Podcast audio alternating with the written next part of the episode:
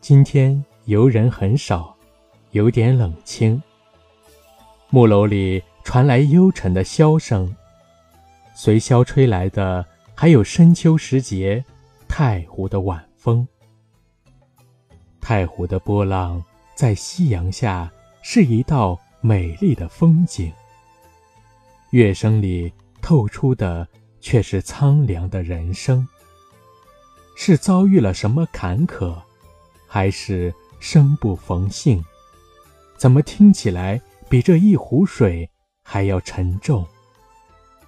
原以为吹箫的人是一位饱经风霜的老翁，走近了才惊讶地发现，是这样的年轻。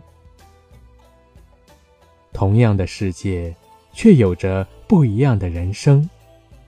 天地。本有缺陷，从来就没有过真正的公平。想着一望无际的太湖，也曾波涛汹涌，也曾银尽风轻，也曾黑云密布，也曾万里晴空。每一天都有无数的故事在这里发生。有人浪言欢笑，有人。